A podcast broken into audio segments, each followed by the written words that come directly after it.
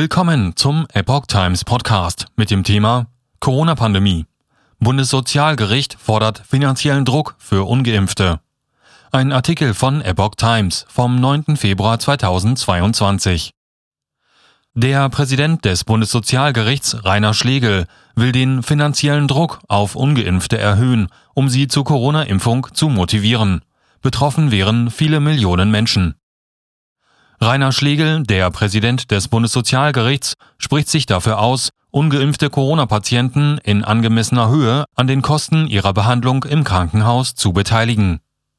Am Dienstag äußerte er sich dazu im Jahresgespräch des Bundesgerichts in Kassel, das pandemiebedingt als Videokonferenz stattfand.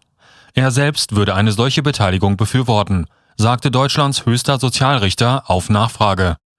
Wie hoch der Betrag oder der Anteil sein soll, den ein ungeimpfter Corona-Patient tragen sollte, sei allerdings unterschiedlich und würde von Fall zu Fall variieren. Das richtet sich immer nach den individuellen Verhältnissen, sollte dem Versicherten aber auch wehtun, sagte Schlegel. Finanzieller Druck Schlegel schätzt die Gesamtkosten bei durchschnittlich zehn Behandlungstagen auf einer Intensivstation samt Beatmung auf 60 bis 200.000 Euro.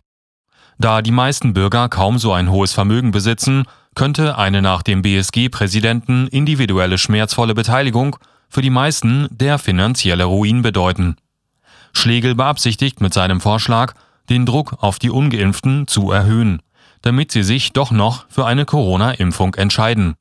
Laut den aktuellen Daten sind noch etwa 24 Prozent der Deutschen nicht geimpft.